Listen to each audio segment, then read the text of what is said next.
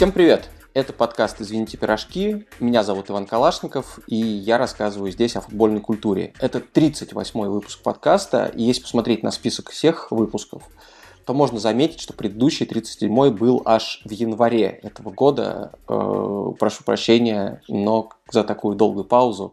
К сожалению, за последние полгода у меня было совсем мало времени, но сейчас, извините, пирожки, наконец-то возвращаются. И возвращаются накануне чемпионата Европы, большого и важного футбольного турнира, который тоже на самом деле должен был пройти давно, еще в прошлом году, так что не только я уходил в какой-то отпуск. Э, к счастью, Евро состоится все-таки в этом году во многих странах. И вот сама ситуация как-то заставила задуматься о том, что футбольные турниры, они же всегда присутствовали в нашей жизни, они никогда не останавливались, и только вот, собственно, Вторая мировая война последний раз останавливала футбольные турниры до пандемии, в общем, ничего им не могло помешать, какие-то матчи могли отменяться или переноситься, но вот такого, что прямо что-то исчезло, такого не было.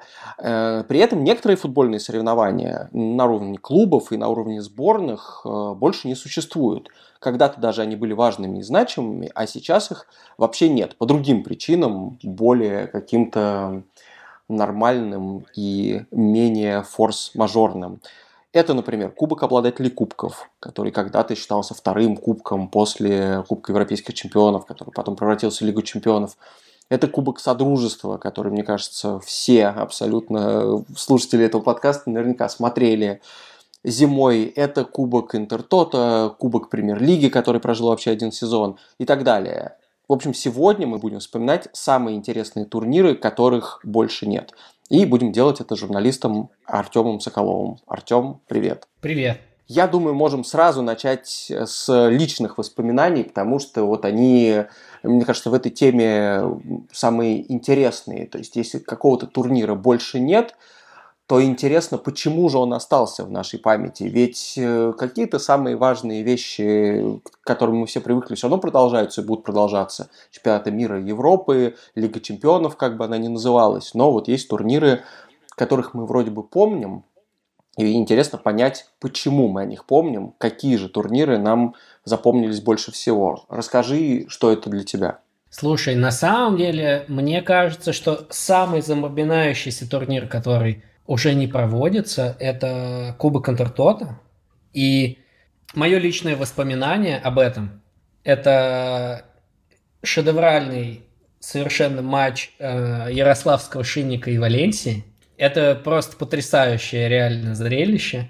Я не помню уже, э, на какой стадии они играли, но э, Шинник проиграл в гостях 1-4 и принимал Валенсию жарким э, летом 98-го. Валенсия приехала в ранге такого сильного европейского клуба, как, как, каким она, собственно, всегда и являлась. Валенсия приехала в Ярославль э, в таком достаточно боевом составе.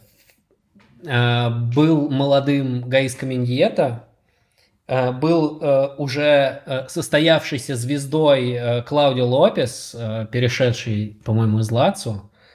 Тренировал тогда Клаудио Раньери, молодой. Валенсия приехала в Ярославль и на 11 минуте пропустила гол. Собственно, все, что нужно было Шиннику, э, они на самом деле воплотили. Э, нужно было 3-0 выигрывать. Они забили первыми э, в самом начале, доиграли до перерыва, и в перерыве пошел дождь.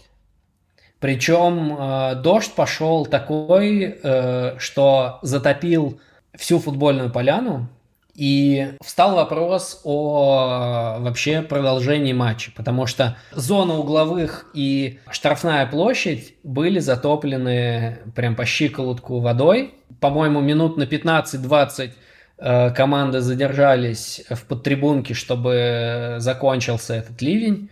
Вышли, э, отыграли совершенно невообразимые и э, невероятные 45 минут – Э, никто ничего никому не забил, э, Шейник вылетел, но этот матч навсегда, наверное, останется в наших воспоминаниях. а, еще и потому, что по моей памяти в тот момент Шинник был достаточно сильным середняком а, нашего чемпионата.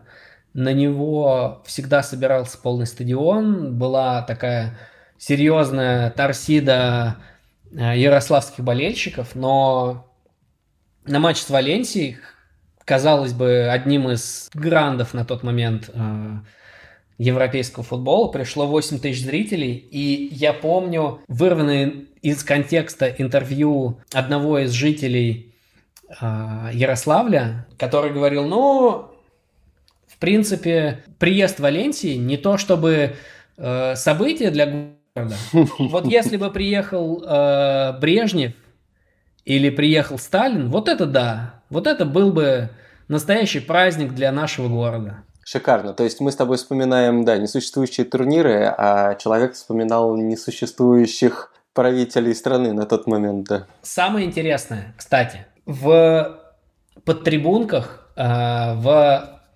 перерыве вообще э, обсуждался момент, что матч до, мог быть э, прерван, потому что э, из-за грозы стало резко темно, и мачты освещения не работали. То есть нужно было э, на второй тайм включить э, освещение, чтобы продолжать игру, но, э, соответственно, все ждали, когда э, дождь закончится, просто потому что не хватало освещения. И мачты не работали. И это на, на секундочку там, третий по значимости европейский турнир, в котором достаточно серьезные клубы выступали. Да, но это все-таки четвертый турнир, надо быть справедливым, потому что был Кубок Кубков, Кубок УЕФА, Кубок Интертота, собственно, был для всех, кто не попадал вот э, в эти зачетные зоны, не побеждал в чемпионате, не выигрывал в кубке и не попадал на какие-то около призовые места.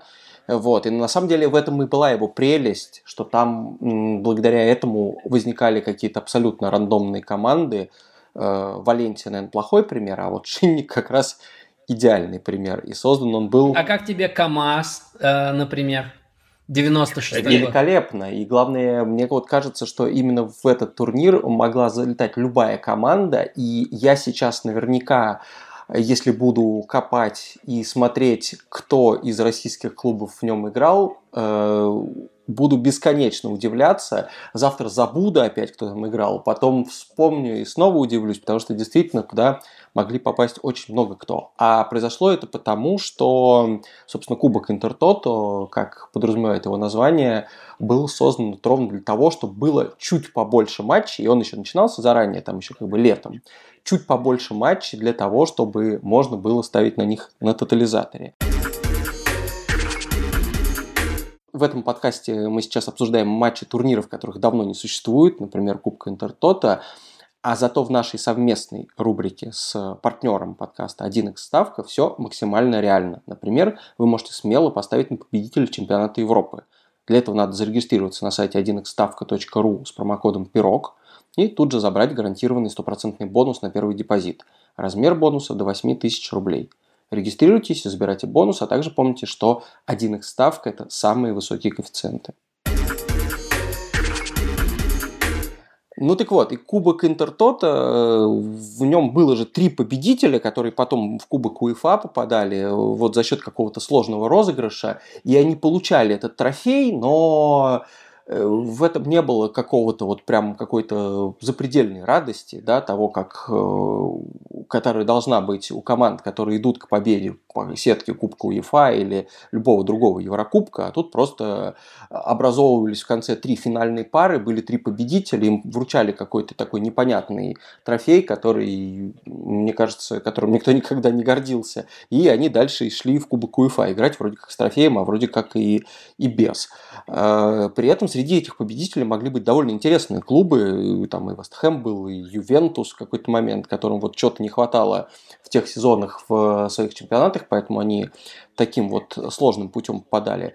Ну, а мне вот из э, в, ре, в режиме реального времени очень запомнились два матча Сельты с Зенитом в 2000 году когда за Сельту как раз играли Карпин Мостовой, и Зенит, в общем-то, казался клубом, который э, в сравнении с той великой Сельтой и очень, в общем, сомнительным соперником, э, вернее как, для Сельты, возможно, он был сомнительным соперником, а я вот как раз гордился, что э, российская команда играет с совершенно супер топовой европейской командой, то есть реально было ощущение, как будто от матча Спартак-Реал, ну, понятно, да, что не совсем такое, но вот что по-настоящему сильный европейский соперник. И Карпин, естественно, по старой спартаковской памяти, дважды забил «Зениту» в обоих матчах, и «Зенит» в итоге, несмотря на то, что тоже, в общем, неплохо играл, по-моему, домашний матч вообще в ничью сыграл, но уступил Кубок Интертота. А так бы, мне кажется, что если бы «Зенит» выиграл его, то это был бы какой-то нескончаемый источник для шуток, потому что тогда-то у «Зенита» было мало трофеев, только какие-то там два из советских времен, и это был бы первым российским трофеем «Зенита», вернее, трофеем «Зенита» в российскую эпоху. И мне кажется, это был бы такой же мем, как с каким-нибудь «Копа дель Соль» для «Спартака» или что-то в этом роде. Мне кажется, это бесконечно бы обсуждалось. И это при том, что был бы первый э, международный кубок для российской команды в российскую историю. Да, это на самом деле достаточно классное противостояние. По-моему, там 2-2 на Петровском э, и довольно классный футбол. Э, мне еще вспоминается обидное поражение Ротора от Генгама в 96-м, тоже в финале из-за правила выездного гола. Ротор выиграл 2-1 дома и на последней минуте пропустил в гостях, э, проиграл и, соответственно, Генгам стал победителем – при том, что Гингам э, в полуфинале как раз обыграл КАМАЗ, про который мы недавно говорили. Замечательно. Я вот, вот ровно иллюстрация моего тезиса о том, что э, даже вот если я сейчас запомню, что ты сказал, что Ротор играл с Гингамом, я забуду это, наверное, завтра же, и потом буду с удивлением вспоминать. Вот я сейчас открыл этот Кубок Интертота 96 -го года и смотрю Понятно, что, наверное, болельщики из Волгограда должны это помнить, с какими командами тогда Ротор играл, но поскольку я этого не видел, как-то в прямом эфире не отложился, вижу, что это клуб с прекрасным названием «Атака Аура» из э, Беларуси, которого сейчас, естественно, не существует. Потом там был Донецкий Шахтер, Анталья Спор, Базель, австрийский Ласк и вот Гингам в финале. Ну, то есть, и, в общем, абсолютно такие конкурентоспособные клубы, которые сейчас в Лиге Чемпионов мы видим, и клубы, о которых все давно забыли. Да, удивительный турнир. И, кстати, в том же розыгрыше 2000 года, когда «Зенит» Сельта играл, а, дебютировал Андрей Аршавин. И я это запомнил еще навсегда, потому что потом, когда я как-то погрузился и изучал подробно английский футбол, я понял, что он дебютировал в матче с Брэдфорд Сити – а Брэдфорд Сити это команда ну, из э, Йоркшира, которая всего, по-моему, один сезон в своей истории провела в премьер-лиге.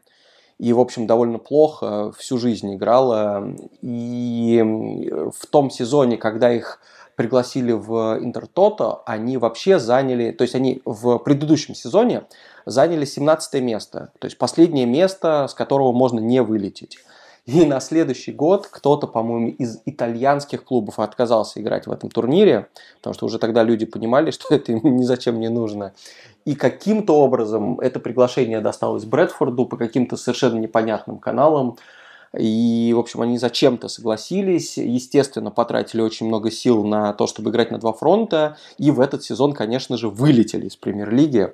Вот, а тут еще и «Зенит» их обыграл, и они увидели будущую суперзвезду российского и мирового футбола. Так что забавно. Ну, да? кстати, нужно сказать про Кубок Интертота, что была достаточно интересная система отбора. То есть э, мы привыкли, что э, команды попадают в Еврокубки, э, исходя из своих э, мест э, в национальных чемпионатах, а с Кубком Интертота было так, что э, как раз были свободные слоты, на которые приглашали клубы из э, топовых чемпионатов. Кто-то мог занять восьмое место э, в чемпионате Италии. Его приглашали в Кубок Интертота. Команда отказывалась по разным причинам. Там, это могло быть финансирование или свои какие-то внутренние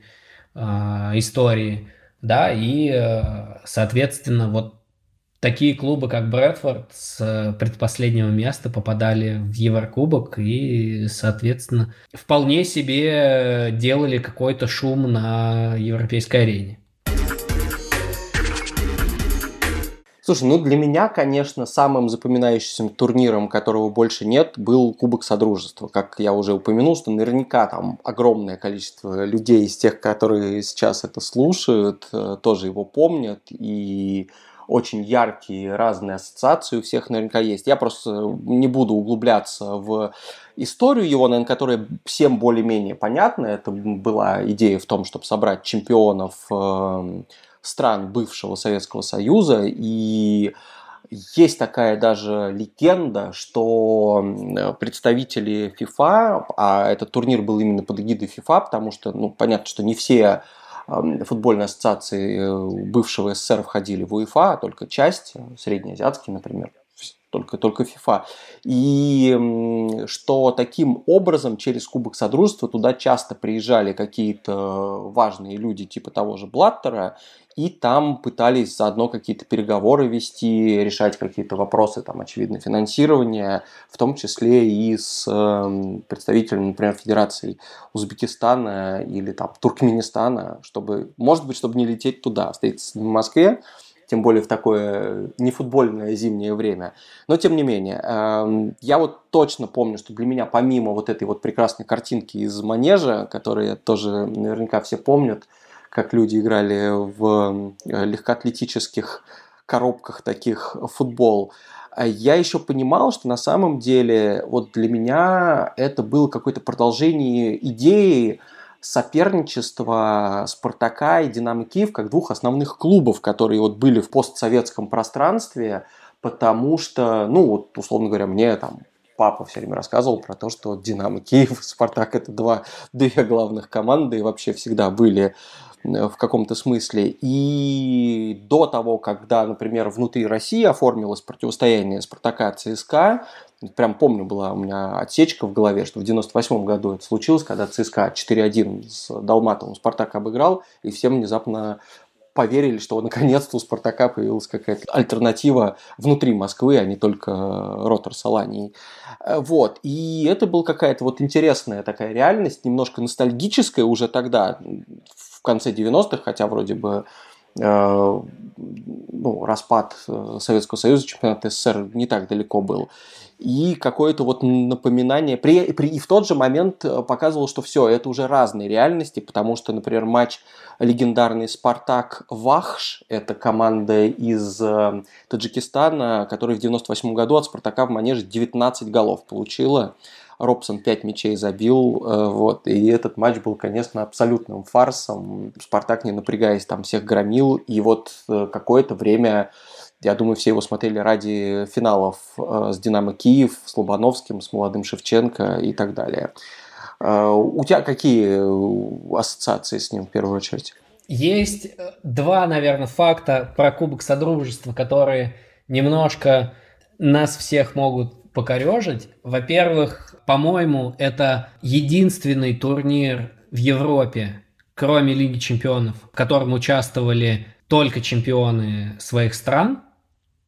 Ну и, э, соответственно, чемпионов э, своих стран в этом турнире было подавляющее большинство. Да, но тут нужно ставить ремарку, что поскольку чемпионов стран не всегда хватало на то, чтобы заполнить сетку, а там же сначала был групповой этап, то туда часто всовывали либо команду из э, вот буквально, знаешь, э, сборную клубов э, чемпионата России, по-моему, кто-то, кто угодно просто набирали команду из людей, которые готовы сыграть. Там была точно молодежная сборная, там был дубль Спартака, там много смешного было. По-моему, было 14 или 15 чемпионов э, стран СНГ, и один слот всегда был свободен. А для участия в Кубке Содружества нужно было 16 команд. И всегда играла одна команда вне зачета. Это была либо молодежная сборная России, э, либо там какой-то дублирующий состав Спартака, э, либо кто-то такой. Да, это, это было, с одной стороны, достаточно забавно, с другой стороны, когда ты понимаешь, что кроме этого в турнире выступают только чемпионы, это, конечно, э, добавляет такого, такой иронии. Но на самом деле мне еще запомнился момент, что изначально турнир как раз-таки создавался ради того, чтобы в Москве э, провести матч Спартака и Динамо Киев. И до 96 -го года, то есть три или четыре сезона украинские клубы этот турнир э, бойкотировали и как-то ну, не обращали на него внимания. И первый раз, когда э, Динамо Киев приехала в Москву таким основным составом и дошла до финала, в Кубке Содружества участвовала Алания, на которую на самом деле всем в Москве было пофигу. По-моему, это был самый непосещаемый финал из всех кубков Содружества. То есть пришла какая-то только э, осетинская диаспора поддерживать своих. И это был первый сезон, когда в киевском «Динамо» начинал зажигать э, Андрей Шевченко. Ну вот, то есть э, московская публика не увидела становления вот такой вот звезды. Да, ну да, потом как раз было еще три финала подряд после этого, после Динамо Киев и Алании, было три финала подряд Динамо Киев Спартак, и вот мне кажется, они как раз-таки очень сильно подогрели интересы, и точно совершенно благодаря вот этому появившемуся противостоянию перенесли турнир из э, манежа ЦСКА в Олимпийский, где все-таки сильно побольше народа могло собраться. Мы упомянули Кубок Интертота, то, что оттуда попадали в Кубок УЕФА, ну и, соответственно, уже произнесли название Кубок обладателей Кубков, турнир, который был, наверное, вторым по статусу после, после Кубка Европейских чемпионов и Лиги чемпионов – и мне кажется, этот турнир, вот у него какая-то самая мощная мифология. Во-первых, потому что я еще до того, как начал смотреть футбол, совершенно точно читал про него во всяких футбольных книжках. Это как, были первые источники информации о футболе. И там было везде написано про великие победы киевского «Динамо» в Кубке Кубков дважды, про победу тбилисского «Динамо» и особенно про то, что вот был какой-то совершенно легендарный матч – московского «Динамо» в 1972 году с «Рейнджерс», который был... Рейнджерс забили три гола, а московский «Динамо» отыгрывалось, два гола забило, и, по-моему, минут за пять до конца болельщики шотландские выбежали на поле, прервали матч, и судья потом не дал его доиграть. Там оставались какие-то буквально минуты, но из-за того, что вот возникл такой хаос и суета, матч не был доигран, и потом вроде как УЕФА хотел его переиграть, но почему-то передумал. И вот как часто бывает, вообще советская футбольная мифология часто строилась вокруг каких-то там глобальных несправедливостей, что где-то там пенальти не назначили, где-то там э, значит, на чемпионате мира в Чили мяч перед подачей ушел за лицевую линию, и поэтому сборная СССР пропустила гол. Я вот очень хорошо помню вот эти все травмы, которые на самом деле я не проживал, но которые получил потом из э, книжек или откуда-то еще. И вот тогда я помню, что очень сочувствовал московским динамовцам, не, абсолютно не имея никаких футбольных симпатий реальных, вот к реальному московскому Динамо, мне казалось, что там, безусловно, в этом 72 году, задолго до моего рождения, произошла несправедливость. Кубок обладателей кубков мне казалось таким нашим турниром, который можно выиграть.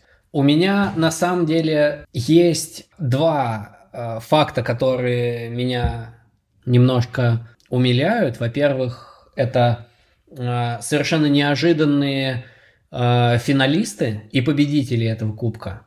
То есть э, в разное время э, Фортуна из Дюссельдорфа играл в финале, Э, очень много английских клубов долгое время выигрывало этот турнир. Но, наверное, главный, главный миф относительно самого Кубка обладателей кубков в том, что В свое время, где-то с начала 70-х, по подобию Европейского кубка, образовались э, также кубки обладателей кубков в Южной Америке, в Африке, в Азии.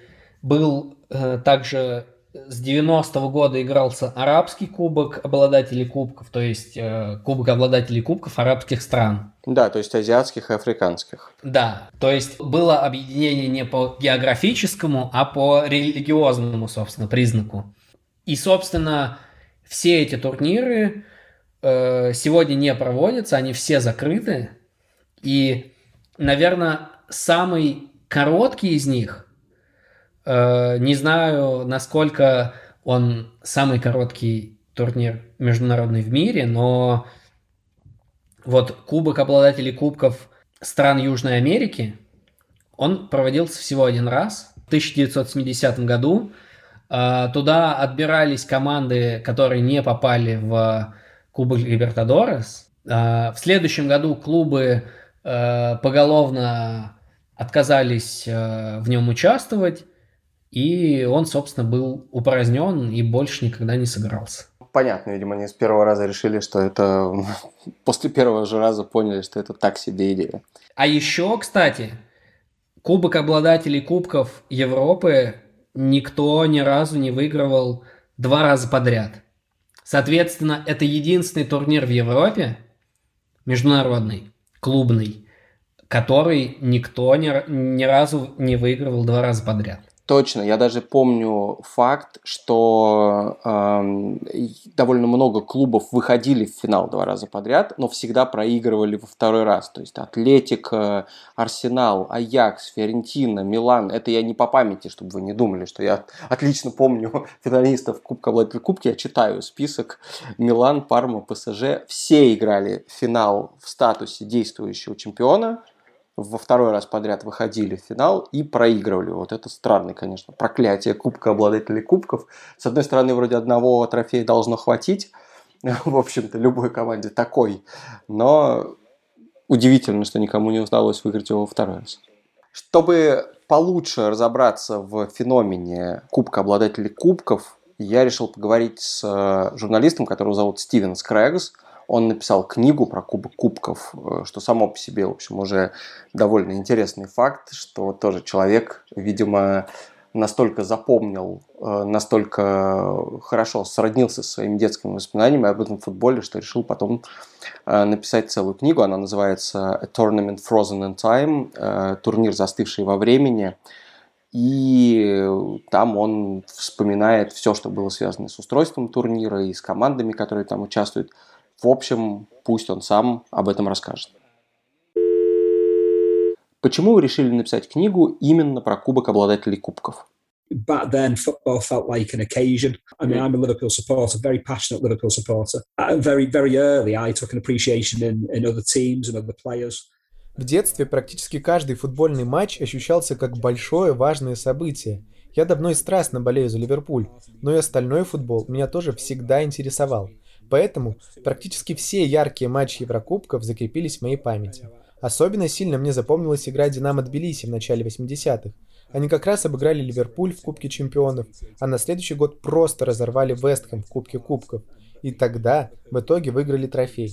До сих пор помню, что та команда играла в белой форме, Футболисты очень быстро бегали и хорошо контролировали мяч, старались играть низом, а не вешать в штрафную с флангов.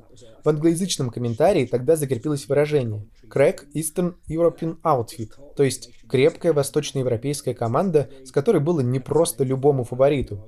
Потом Абердин под руководством тогда еще никому неизвестного Алекса Фергюсона обыграл Реал в финале Кубка Кубков 1983 года. Эвертон выиграл в 1985, а затем Гетеборг выиграл Кубок КУЕФА. Короче, в детстве все эти события казались невероятно значимыми и совершенно незабываемыми. Убежден, что любовь к футболу и самые ценные футбольные воспоминания формируются именно в детстве, и Кубок Кубков совершенно точно был важной частью моего детства.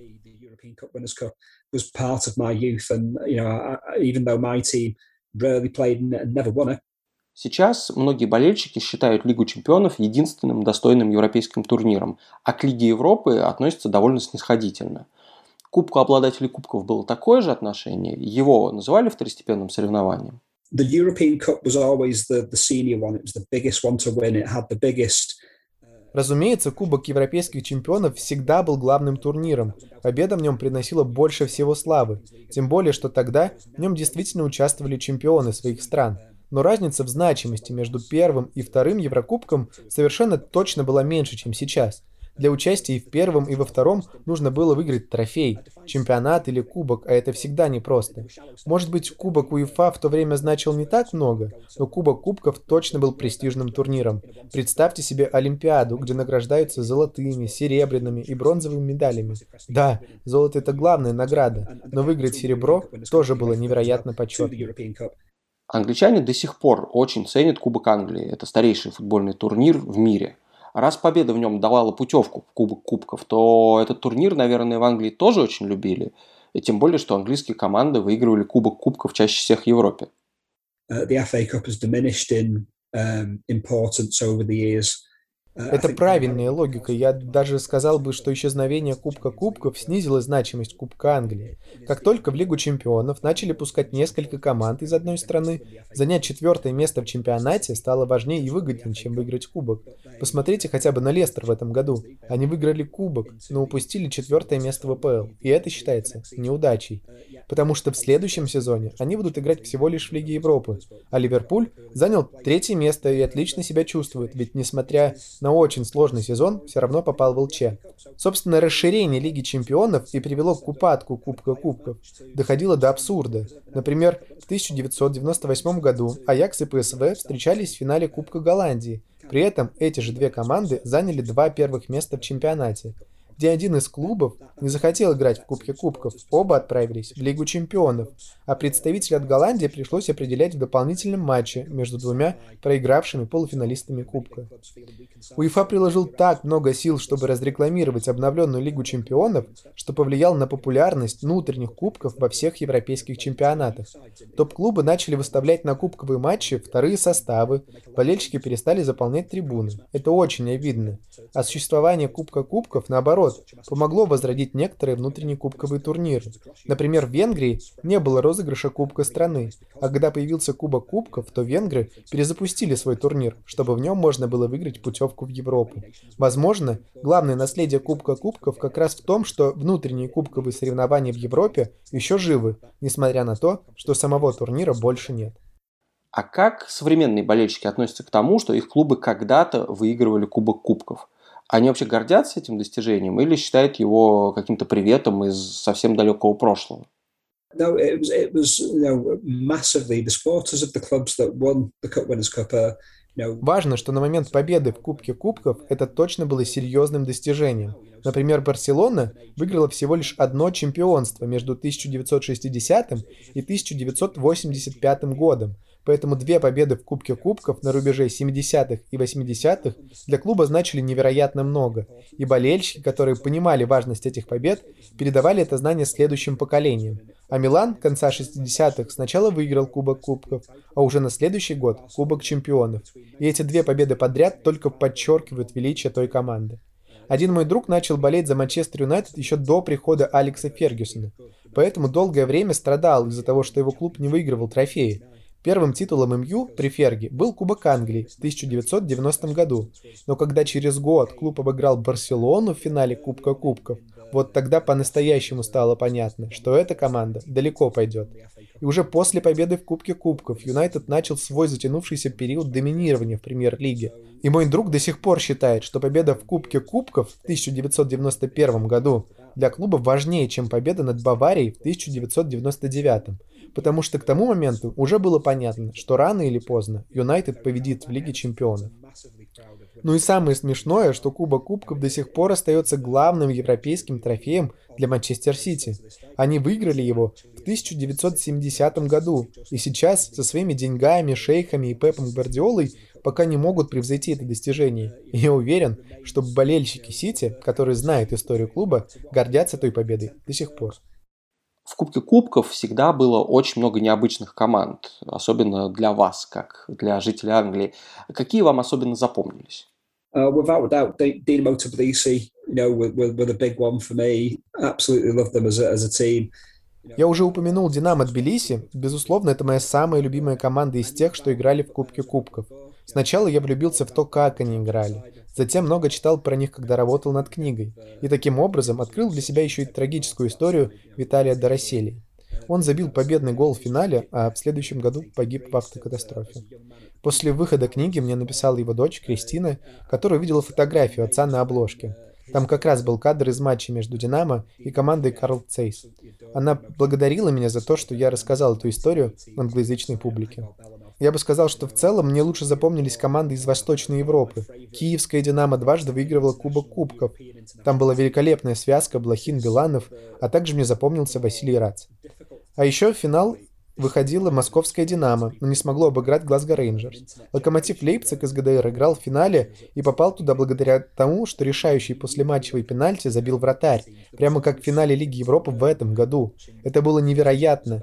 В восточноевропейских командах всегда была какая-то загадка, потому что я реально ничего о них не знал. И казалось, что даже футбольный матч может дать мне какую-то информацию о том, как живут люди по ту сторону железного занавеса and you know it, it, they, they were very special days. Как вы думаете, возродится ли когда-нибудь кубок обладателей кубков? I, I would love it to happen, but I don't see it happening. Я был бы счастлив, если это произойдет, но я в это не верю. УЕФА только что придумала Лигу конференций, но на самом деле упустил хороший шанс вернуть болельщикам интерес к второстепенным Еврокубкам.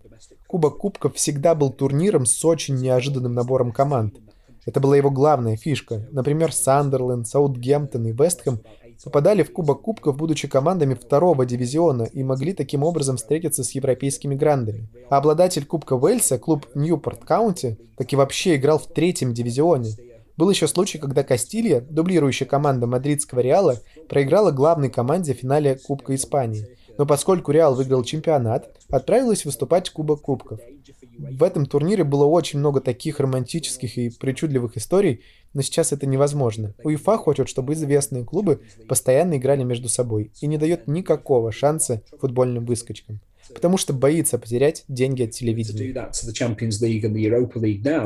you would lose a lot of games, which would mean a lot of, televi- a lot of television money would disappear. Мы переходим на территорию совсем уже таких э, рандомных, неожиданных, э, мало живших и непонятно по какой причине возникавших турниров.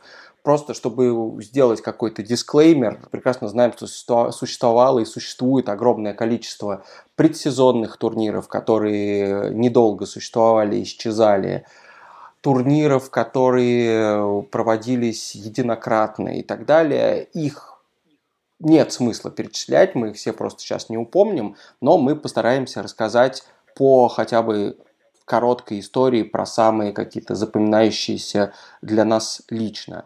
И я вот начну вот с чего. А, мне в какой-то момент эм, очень приглянулся англо-итальянский кубок. Я сначала знал, что такое название есть, где-то краем глаза его замечал, а потом просто погрузился, потому что, несмотря на то, что его застать не мог, он начался в 70-м году и кончился где-то, по-моему, в 90-х, и то существовал уже в каком-то любительском виде, но его история оказалась самой интересной, потому что на самом деле она немножко пересекается с настоящей реальностью. Идея была в том, что его придумал человек, который в 70-х был прототипом Мина Райолы, такого суперагента, что ли, который помимо того, что продавал игроков из эм, Англии в Италию, в основном он их возил, его звали Джиджи Пероначи, он итальянец, естественно, и вот он нашел способ какой-то в эпоху, когда трансферов было вообще мало, за игроков э,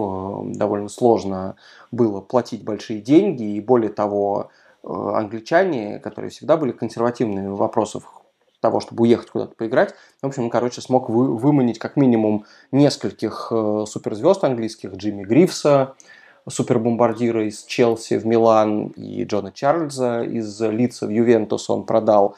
В общем, как, как ему удалось, непонятно совершенно, но явно человек обладал совершенно феноменальными навыками переговорными. И вот он придумал англо-итальянский кубок – исключительно коммерческий турнир – для любых команд, не обязательно для топовых, там понятно, что каждый год, наверное, сделать так, чтобы Арсенал и Ювентус играли, в, по сути, в каком-то товарищеском турнире было сложно, но вот найти несколько английских, несколько итальянских команд, которые бы сыграли, э, ему удавалось традиционно. И одним из самых неожиданных клубов, который попал вот в этот англо-итальянский кубок, э, в самый первый розыгрыш, был Свиндон Таун. Свиндон – это такой пригород Лондона, команда, которая за всю свою историю один раз все премьер-лигу выходила, и то это вот было уже во времена премьер-лиги, то есть в 90-е. А тогда она играла в третьем дивизионе и каким-то образом выиграла Кубок Лиги, то есть вот этот второстепенный Кубок английский, тоже обыграла Арсенал на поле, которое было похоже на болото, видимо, примерно такое же, как во время матча Шиник-Валенсия. И, в общем, поскольку правила УЕФА запрещали клубу из третьего дивизиона, несмотря на победу в Кубке, играть в европейских соревнованиях, вот, значит, этот Пироначо затащил Свиндон в э, англо-итальянский куб, кубок, в котором участвовали еще Шеффилд Уэнсдей, Вест Бромвич, Миддлсбро, а от Италии посерьезнее команды Ювентус, Наполи, Рома, Лацо, Ферентина и Виченца. Вот, и в этом необычном замесе внезапно Свиндон Таун вышел в финал, где должен был играть с Наполи, и там странные были правила немножко, где команда очки еще за забитые голы начисляли, чтобы результативнее была игра, а часть выручки от билетов шла самим э, игрокам. То есть это максимальная такая коммерциализация турнира. Во-первых, чтобы был результативный футбол, соответственно, зрители будут лучше ходить, а чем больше зрителей придет, тем больше денег соберется, тем больше денег соберется, тем легче э, игроков можно будет убедить участвовать в этом следующий раз. Просто какая-то феноменальная совершенно, мне кажется, антрепренерская деятельность развил этот человек. И все было бы хорошо, если бы не э, Наполи, которому, видимо, лень было играть со Свиндоном, они понимали, что все товарищеские турниры, и, в общем, они после часа игры 3-0 проигрывали, фанаты разозлились, фанаты Наполи, они играли в э, Италии, и они стали поджигать э, скамейки, крушить стадион, кидать что-то прямо на поле, и, в общем, это было довольно неожиданно даже для 70-го года. Я так понимаю, что еще в Англии там такого уровня разгула хулиганства не достигло футбольное, а в Италии уже было. Вот, и поэтому судья прервал встречу там за 10 минут до конца. При этом игроки Свиндона потребовали все-таки объявить победителями, а тогда, видимо, в 70-х это было нормой. А, он их объявил победителями, и мне ужасно нравится факт, что тренер Свиндона убегал с поля с трофеем, прикрывая голову кубком от летящего в него всяких там обломков э, стадиона и всего остального, бутылок, камней, монет и что там еще могли кидать. Вот. Ну и понятно, что так, такой безумный турнир, э, наверное, реклама для него была очень мощная э, из-за таких событий, но он просуществовал еще 4 года в э, таком довольно внушительном статусе, потом превратился в полупрофессиональный турнир, потом вернулся, потом сгинул окончательно, но, тем не менее, в истории Свиндона вот, собственно, осталось два трофея, Кубок Лиги и англо-итальянский кубок. Больше они ничего не добивались. К сожалению, англо-итальянский кубок сейчас уже не проводится, но зато в этом июне и июле параллельно с Евро мы сможем следить за Кубком Америки. Там играют лучшие южноамериканские футболисты мира, и следить за их матчами интереснее всего на сайте 1x ставка, потому что при регистрации там положен стопроцентный бонус на первый депозит. Можно получить до 8000 рублей, если вы используете промокод «Пирог». Забирайте бонус, включайте футбол, 1x ставка – самый высокий коэффициент. Какая-то совершенно умопомрачительная история.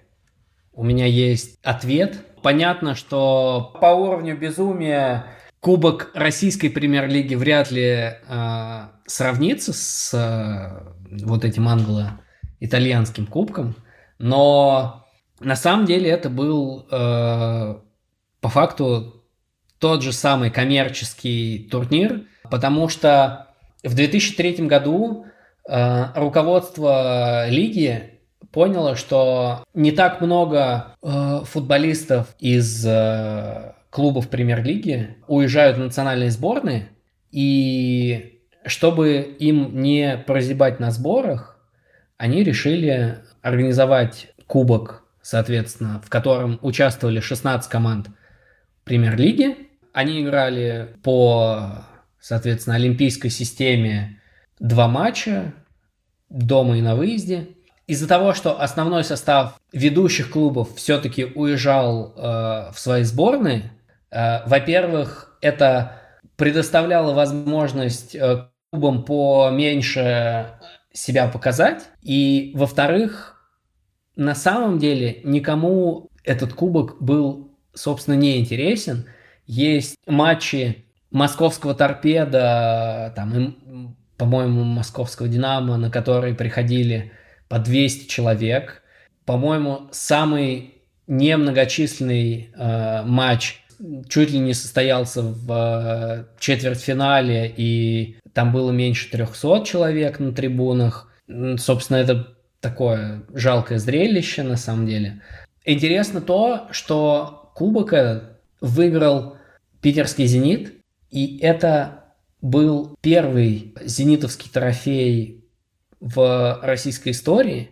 Еще в то, в то время, то есть 2003 год, э, Владислав Радимов не попадал в состав э, питерского «Зенита», и он стал еще и э, лучшим бомбардиром турнира, забил 4 гола. Собственно, совершенно невообразимый турнир, непонятный, никому ненужный, э, собственно, как э, многое в российском футболе. Я помню, э, как его пытались еще продать по телевизору, транслировали в прайм-тайме, при том, что основные футболисты, конечно, не играли, и непонятно на что там можно было посмотреть. Некоторые клубы еще и играли на резервных полях, потому что сборная могла играть в примерно те же даты на каком-то основном э, стадионе типа Лужников или стадион Динамо, стадион Локомотив. И когда это еще и на какой-то базе, да, в Тарасовке, выглядит максимально странно, но тем не менее такой турнир был, э, такой турнир случился, и вот он даже есть в копилке питерского «Зенита». Ну да, главное, что же теперь никто не может его выиграть больше, поэтому «Зенит» э, навсегда останется в российской истории с трофеем, э, который никто не мог э, повторить, да, никто не мог повторить это достижение. Не факт, что никто не решит его возродить, но да.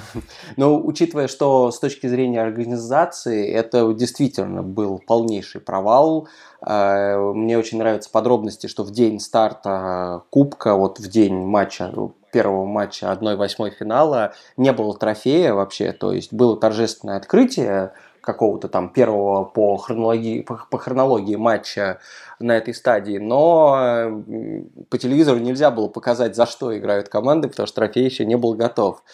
Э, и когда я смотрел на протоколы, мне еще бросилось в глаза количество удалений, то есть как будто там вот действительно то ли э, резервные игроки, получившие шанс, рубились за место в основе, то ли просто качество игры было таким, что ничего не оставалось, кроме как рубить друг друга по ногам. Не знаю почему, но там буквально чуть ли не в каждом матче удаление было. И призовой фонд составлял 37 с половиной тысяч долларов. То есть я даже не не могу представить, откуда, во-первых, взялась такая сумма, а во-вторых, но она по любым временам, в 2003 году, даже в 93 году, мне кажется, 37,5 тысяч долларов на команду, это, ну, очень мало. Это вообще не, не деньги для профессионального футбола.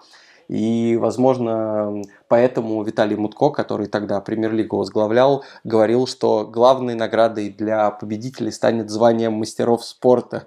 Опять же, как будто в 2003 году кто-то о нем мечтал. Ну и, кстати, тут забавная еще подробность, что вскоре после этого Мутко ушел куда-то в другое место, в, как, в правительство, не, э, не спортивными какими-то делами заниматься, а его место занял Евгений Гиннер, и он, собственно, отменил этот турнир. Это он принял решение больше не проводить Кубок Премьер-лиги, Таким образом, наверное, был единственный момент в истории, когда Евгений Гиннер сделал что-то хорошее для «Зенита», закрепив их в статусе единственного обладателя Кубка Премьер-лиги. Но, кстати, победитель в Кубок УЕФА выходил. Таким образом, э, решили разыграть путевку в Кубок УЕФА, но в итоге, по-моему, э, все оказалось провальным.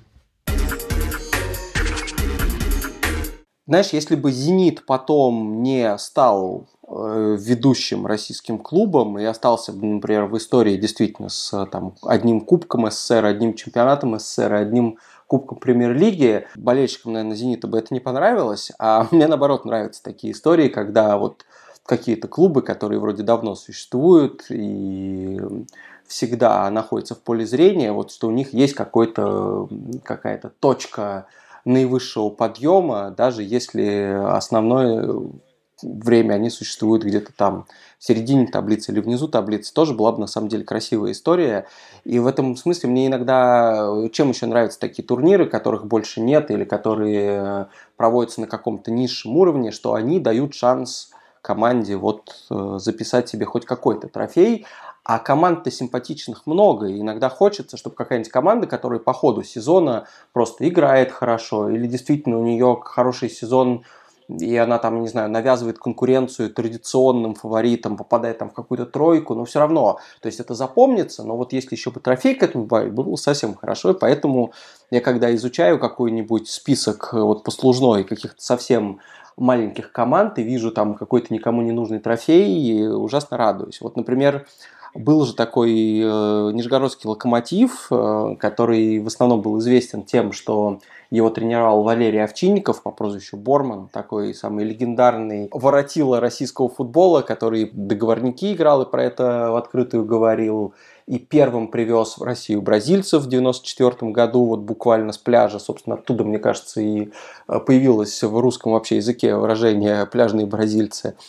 И, естественно, этот локомотив Нижний Новгород там иногда какие-то занимал, может быть, там 8-9 места в чемпионате России, хотя я даже сейчас не уверен, но, наверное. А в итоге пытался понять, есть ли такой трофей у такой значит, легендарной команды для 90-х, и оказалось, что у них есть трофей. И это кубок Международного спортивного союза железнодорожников. То есть, оказывается, существовал турнир, и причем довольно долго котором играли э, все европейские или преимущественно восточноевропейские команды, которые назывались «Локомотив», или которые имели отношение к э, железным дорогам, а, как, например, как выяснилось, например, Кайрат казахстанский, это тоже команда железнодорожников. Ну и вот они каким-то таким своим маленьким между собойчиком э, какой-то, значит, македонский локомотив, чешский локомотив, э, югославский локомотив и, в общем, другие разные локомотивы играли. Естественно, московский там чаще всего побеждал, но вот был в 91 году сезон, когда выиграл Нижегородский локомотив, и я почему-то, мне этот факт так нравится, что я вот решил тоже вставить его в подкаст, хотя кубок этот явно ничего из себя не представлял.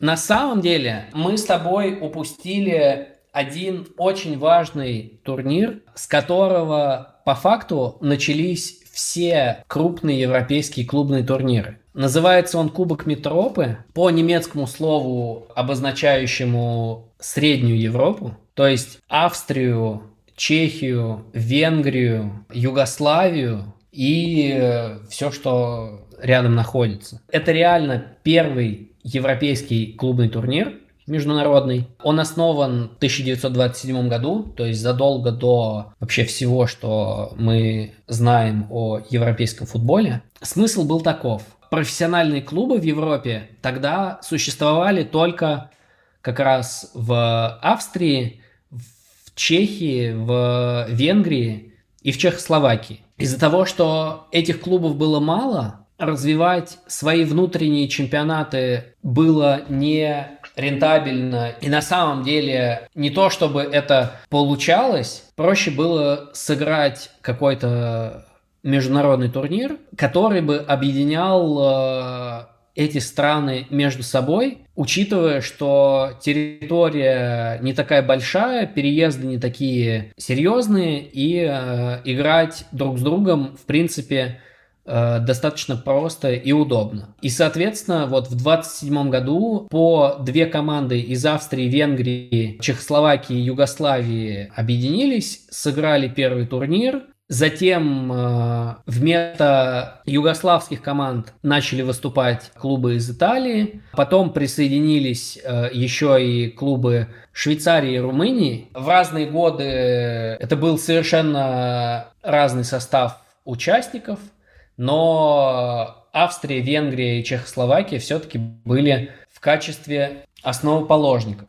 Кубок в своем первоначальном виде просуществовал до 1940 года, собственно, до начала Второй мировой войны, и как раз-таки финал между Ференцварышем и Рапидом не состоялся из-за того, что Венгрия оккупировала часть румынской территории, и, наверное, это был первый и, возможно, единственный серьезный политический мотив э, в том, чтобы не проводить какое-то спортивное соревнование. То есть даже первый международный клубный турнир, который придумали, все равно не смогли провести нормально, чтобы международный конфликт его не прервал. Ну класс, хорошо. При этом, несмотря на то, что вроде как Германия относится к Центральной Европе, клубы из Германии никогда по-настоящему в Кубке Метропы не участвовали, потому что клубы из э, Австрии, Венгрии, Чехословакии, Югославии считали себя профессиональными и, и имели профессиональный статус, а вот до, по-моему, э, Второй мировой войны все э, немецкие клубы считали себя любительскими и не принимали участие ни в каких профессиональных соревнованиях. Но э, главный конфуз, наверное, случился уже после войны, когда в 1955 году турнир возродился, его формат несколько раз меняли, и с 80 -го года в Кубке принимали участие победители вторых дивизионов, то есть э, как бы низших лиг.